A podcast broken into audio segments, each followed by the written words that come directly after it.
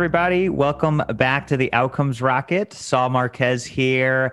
Today, I am joined by the amazing Beth Susanne. Beth is a global pitch coach from Silicon Valley based in Spain. Clients have raised over 10 billion with a B, billion dollars in funding. And they just followed her, the way of doing things with her pitch skills, her pitch process. Global leaders like Singularity University, Oxford Foundry, Barclays, BMW, Disney, and 3,300 international founders have quickly secured the funding they needed to scale, including 350 teams in medtech, biotech, digital healthcare. And that's why she's here today, because she knows that all of you are in this niche of healthcare, looking to make a big difference, looking to change the world. Beth's here to help you do it. Beth, I'm so glad you're here with us. Thank you. I'm pleased to be here. Thanks, Saul. Absolutely. And so I am so excited to dive into how you help people do this and what it is that they need to be thinking about here toward the end of the podcast. Uh, but before we do get into that, Beth, talk to us a little bit about your journey. What is it that got you into into healthcare? I used to work in California for 17 years in healthcare architects, and I was the pitch coach for these teams to win huge projects 1.2 billion, 2.1 billion dollar hospital projects. So I was coaching them. I did strategic planning facilitation plus presentation coaching. So I worked for 17 years in healthcare there. And then when I came to Europe almost 10 years ago, I continued, but I just took the presentation coaching a couple years before I moved here. I adapted it for the tech world and did pitch coaching. And, you know, since then, I've out of the $10 billion worth of funding and projects that I've helped teams win, mm-hmm. 6 billion of it is in healthcare. Amazing. That's just amazing. Lion's share of that in healthcare. And that's why I think everybody listening today is going to really want to tune in and learn. So, talk to us about bethsusanne.com, the work that you do. How are you adding value to the healthcare ecosystem? Well, I basically, my clients get some clients have said to me that they get amazing results. So I just coached a team. It's a VC fund out of London, and they were looking to raise 100 million. They'd already raised 10, and I they had been struggling to get the rest of the money raised and they after i worked with them they'd raised another 5 million and then they had got 80 million in the pipeline really securely and they were awarded another fund a huge fund a healthcare fund also so two funds at once then so and what they said basically was that I have a balance between being encouraging and challenging. So I'm quite empathetic, but I'm very direct.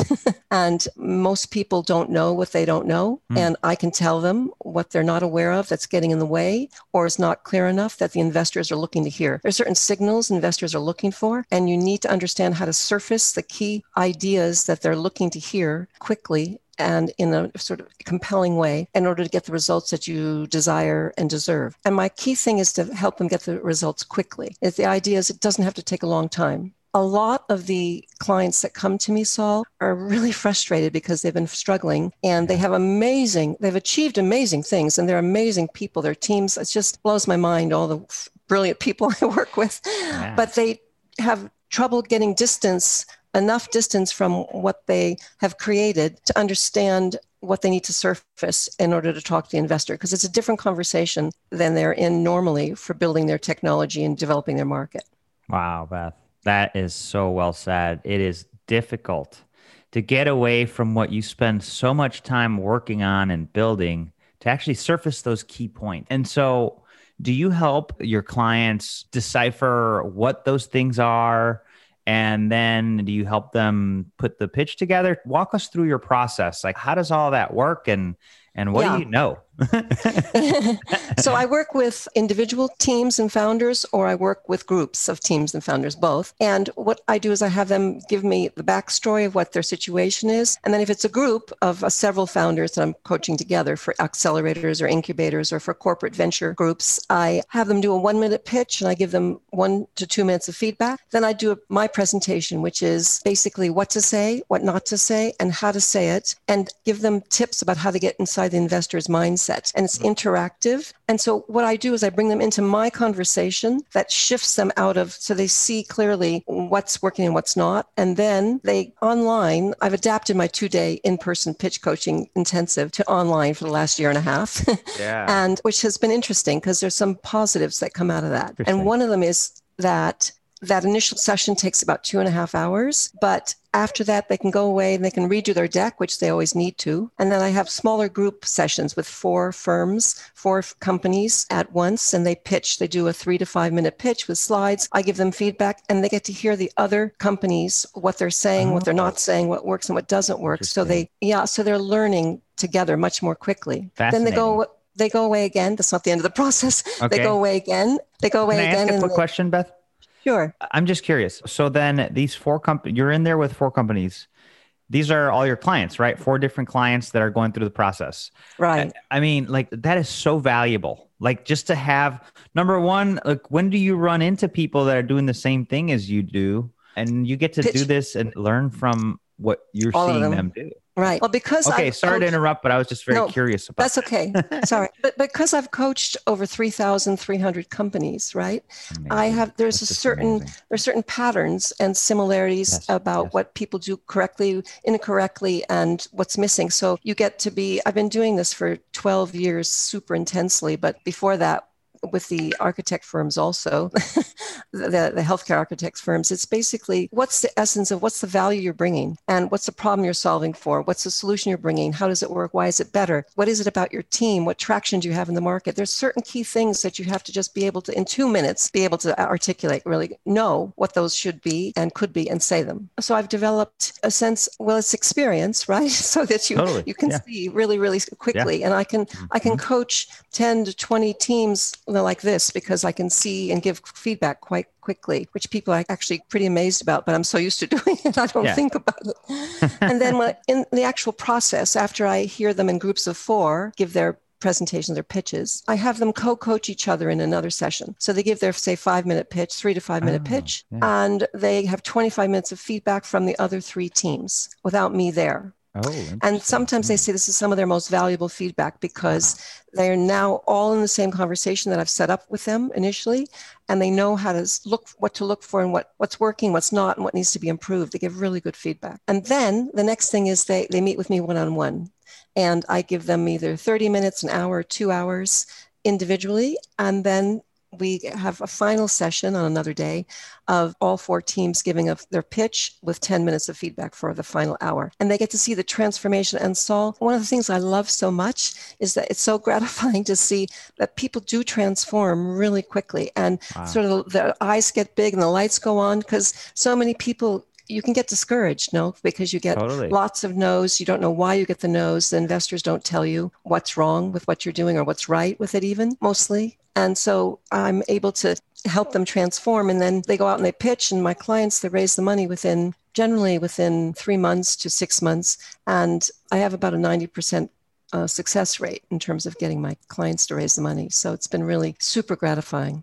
That's fantastic. Wow. And so I've honestly, I think this is a, a, really unique approach. The the amount of time that you've spent doing this, Susanne, is obviously, you know, a big reason why you've been able to fine tune it so well. How do you think the process, I guess, at what stage can people work with you? You know, there's different stages of funding. Walk right. us through all of that.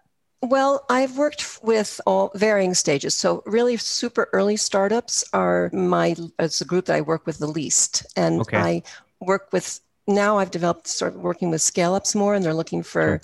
you know, two to 20 million or, or 100 million for a fund. I've worked with a number of VC funds who are looking to raise their next round, 70 million, 100 million. And so, but I do work with early stage startups also. And one of the good things is uh, one of the things I'm the most excited about right now is I've just brought on a new principal pitch coach with me. Her name is Lily Ooh, Christensen, nice. and she's brilliant. And all the years I've been working, she's she's the only person that actually is able to coach and have perceptions that is totally aligned with what I'm doing. I mean, Love her it. perceptions, and she adds extra value because she has built sales teams for startups in New York, London, and Amsterdam, and can she's uh, got a slightly more commercial point of view. So if a number of clients have come to me, like some pharma clients, they're pitching to, well, startups who are pitching to pharma clients and in biotech and other clients that are looking for clients, not, not for investment. So I coach for any ask oh, okay. you have in terms of clients, investments or partners or project, or you have a project that you want to get funded or you have your corporate situation where you're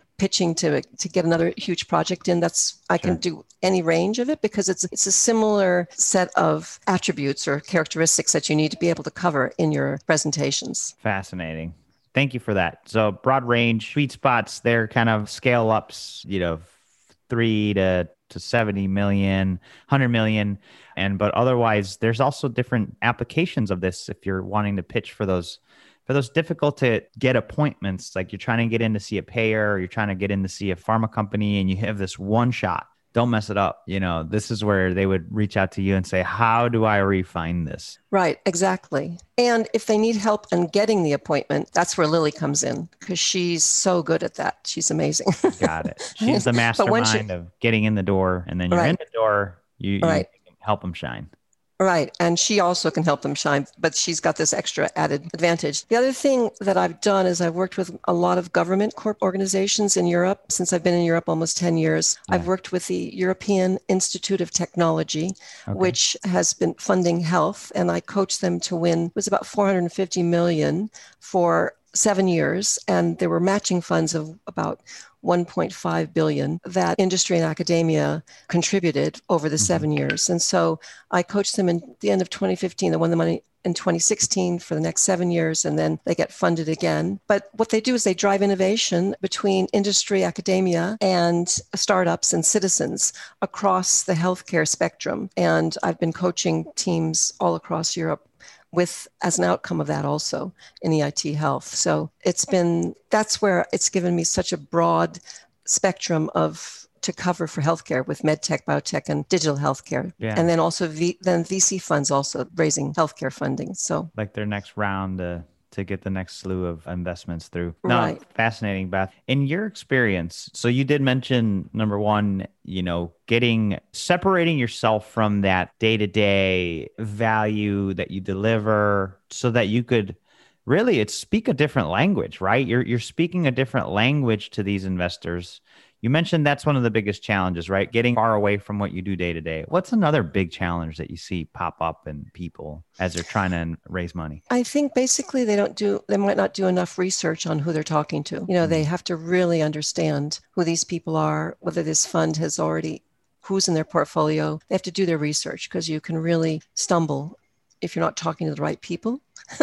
and yep. so that's one thing. Another thing is many, it's interesting how difficult it is for founders to express what problem they're solving and then to get their numbers in there. There's so many companies that some companies it's their numbers are all handled, but there's yeah. many companies and they're they're earlier stage companies that are they're having trouble sort of figuring out what their business model is, how they're going to make money and how they're going to grow. And the other thing is there's different mentalities because in Europe, people are more modest than generally in the US. The US, mm-hmm. we understand in the US that, you know, in order to have anything come towards you, you have to stand out, you have to shine. So I'm not saying people in the US understand necessarily what that means in terms of saying the right thing at the right time in the right way, but they understand that you do need to shine. And in Europe, when I first got here 10 years ago, that inbuilt modesty in Europe was was amazing because they've achieved so much in their companies, but they would they weren't they have cultural norms that yeah.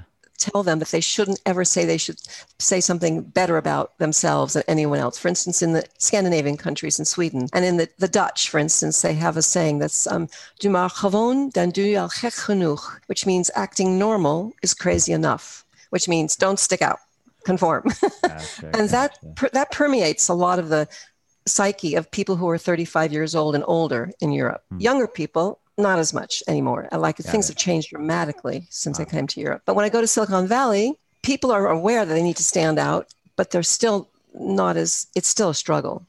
Yeah. So it's like, on the one hand, the fact that you have to do it is one thing that you have to communicate to the European business owners. In the US, it's okay, you know you have to do it, but how do you do it in the right way? Right, exactly, exactly. Yeah. And I've worked all over. I've worked in South Africa, I've worked in Brazil, I've worked all over Europe and all over the US. And I've worked with companies from 60 different countries around the world. So I've worked with so many different cultures. And I'm working, I've worked with South Korea, China, everything. And what they need to understand is this initial pitch, three to five minutes, is the same worldwide around the world. You have to get the same the key things that, that I cover with you about the problem solution, your market, your team, your the business model, your your traction, your ask has to be clear, your competition has to be clear. All of that's the same. What changes then is the next conversation when you actually then go in and finish talking with the client or the investor rather and when you have the conversation where you have a meeting with them, then you have to understand what these cultural norms are in that with that culture in order to know how to talk to them. And then, then it, it shifts a bit.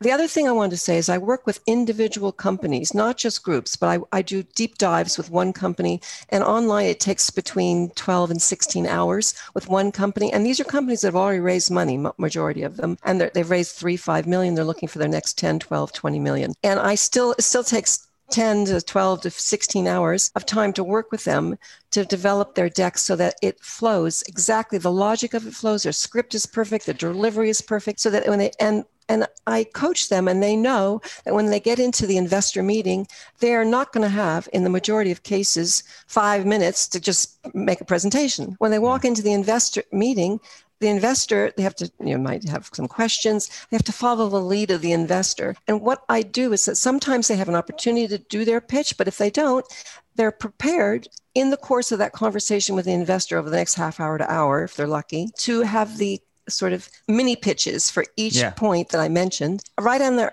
uh, ready on their tongue, on the tip of their tongue. And if they have a the deck there, they could pull up pull up a slide and sort of explain it and go more into depth on that. But they're ready, so they can sort of be more agile and facile in how they handle that, and they can redirect the, the conversation more because they understand clearly points that they need to get, to get across and listen to what the investor is inter- interested in, and then tailor what they're saying in a much more finely tuned, honed manner that gives them much better results. Wow. Yeah, because it's not always going to be picture perfect setup. No, right? no, fact, rarely. Rarely. Yeah, exactly. um, so, how do you insert these relevant tidbits of information that are meaningful and actionable for the investor to say, "Wow, this is somebody we want to we want to work with. That's what you help people do. Absolutely, because the, everything you say, what I described about how you have to sort of hone the pitch so carefully, the flow, the logic of the, each slide, and the script that you're writing in your delivery. One of the key things to know is that how you start off and grab attention in the beginning really matters. If you're in a meeting, you can have a conversation. They're judging you. They're looking at you. The minute you come online and you, you sit there in your little your rectangle, your little, yeah. you know, they're they're they're assessing. You know, they say, "Oh, we don't have body language." That's true, but not true also. When you're not pitching, meaning when you're having a conversation online, they're actually reading your body language, your eye contact, your your lighting, your the backdrop. They're they're assessing and uh, making decisions about you Im- totally. immediately. And then if you have a team member there, you know, how you interact as a team member, that has to be choreographed ahead of time. You have to know who's going to be addressing what issue, what answering what. You have to not talk over the top of each other. There's a lot of things that I cover. I cover everything you need to know about online pitching. I have actually an online pitch playbook that I'd be happy to send to your listeners because it gives you what the investor is looking to say and then online what you need to really be watch out for so yeah your first the thing about it is in the old days like 15 years ago you they this research showed that you had 10 seconds to 30 seconds for people to decide whether you were worthwhile listening to or not saul yep. now online unfortunately the research shows you have three to seven seconds that's like hardly any time at all. And they can tune out. And the bad thing about being online, this is a big bad thing, thing is that, of course, they can shut their camera off and mute themselves, and you don't know if they're there. You don't know what's happening. Yeah. yeah, can, yeah. So you're sort of talking into a void. So you have to understand how to get comfortable doing that. And what one of the most important things online, everybody, is how you use your voice. You have to have energy behind your voice. Your voice has to be compelling. And there's three different things to think about with your voice. It's the volume, the pitch and the speed. And so you have to vary the volume in English when you're pitching the English. We have to vary the volume and say some things louder. See, that's louder, softer. And you have to vary the speed and your pitch. Your pitch has to go up and it has to come down. And then you need space between the ideas. You have to make sure you have some space and allows them to sort of capture and hear the key ideas that you're saying. One of the issues for people who are who speak English from their native melody, which is another language, right? So mm-hmm. I'm so impressed by so many, you know, millions of people who are pitching in English when it's not their first language. But one thing to know is that when you are pitching in English, and whether you're a native English speaker or not, is that your how you use your voice, you have to choreograph how you use your voice. And after you develop your slides and the script and we coach you on your delivery, you have to go through the script and figure out which words in the script are your impact words. Impact. Did you hear what I just said? Impact yeah. words. Yeah. So you have to design it that way. So there's emphasis on it and then a slight space so we can hear it and absorb it afterwards. So love it. Yeah, no, this is fantastic, Beth. Appreciate the little, you know, peek behind the curtains on some of the things that you do. This is super useful, I'm sure, for everyone listening. Uh, what would you say you're most excited about today? Well, I sort of let the cat out of bag because I'm the most excited about having Lily Christensen come and work yeah, with me. Yeah. it's changed my life. I, she yeah, I've been working on my own as a pitch coach. I've had a great team of uh, digital marketing people supporting me, but in terms of actually two things doing the pitch coaching, adding another aspect for sales coaching. And also, oh, I forgot to mention, I have a graphic designer I've been working with, Ashley Wiltshire, for the last six years, and he's amazing. And so he, we can just do the whole thing for the clients. We can get your it. pitch ready, get it visually ready, and then, and if you need to grow your team, Lily can help grow the team. And I really am excited about this team of people. And then I have one more person that's Carrie Alderson, and she is a headhunter for startups and she finds the C suite for you. So I've got sort of the follow on from actually getting the pitch, getting the money, growing your team, finding the right people, and getting the graphs designed. So I'm excited about having sort of the whole thing handled now yeah. for you. That I previously it was more on myself, although Ashley's been working with me for six years. But I've added these other couple people in, and it's really made a big difference. Well, Beth, that's exciting, really exciting, and you know, experience shows that you know once somebody hits a home run for you, there's a likely that they're going to do it again, and you're finding ways to augment these home runs that you're helping your clients hit and helping them get deeper and broader with with a lot of their goals. So fantastic stuff here. I'm excited for everybody listening to this because this is an opportunity for you to to really consider your approach in your fundraising. The opportunity to connect with Beth is certainly there. She welcomes it. It's bethsusanne.com. It's got two N's. So Beth Susanne, two N's, E com. We'll also leave that in the show notes. But Beth, what takeaways should we be thinking about here as we conclude? And apart from the website that I just mentioned, what's the best way for the listeners to get in touch with you and your team? Well, there's two best ways. I think you could email me at beth at bethsusanne.com, and it's B E T H S U S A N N E. So it's not a Z, S U S A N N E. And or LinkedIn, Beth Susanne on LinkedIn. And I think the takeaway is that if you've been struggling or frustrated with your fundraising efforts and you really want to hit it out of the park, then I would suggest getting in touch with me and Lily, and we'll see what we could do for you. I'd be delighted to work with you. I love it. Well, Beth, we appreciate the work that you do, and listeners, take advantage of this. Reach out to Beth, take your business to the next level. Beth, thanks again. This has been great. Thank you very much, Saul. It's been a pleasure.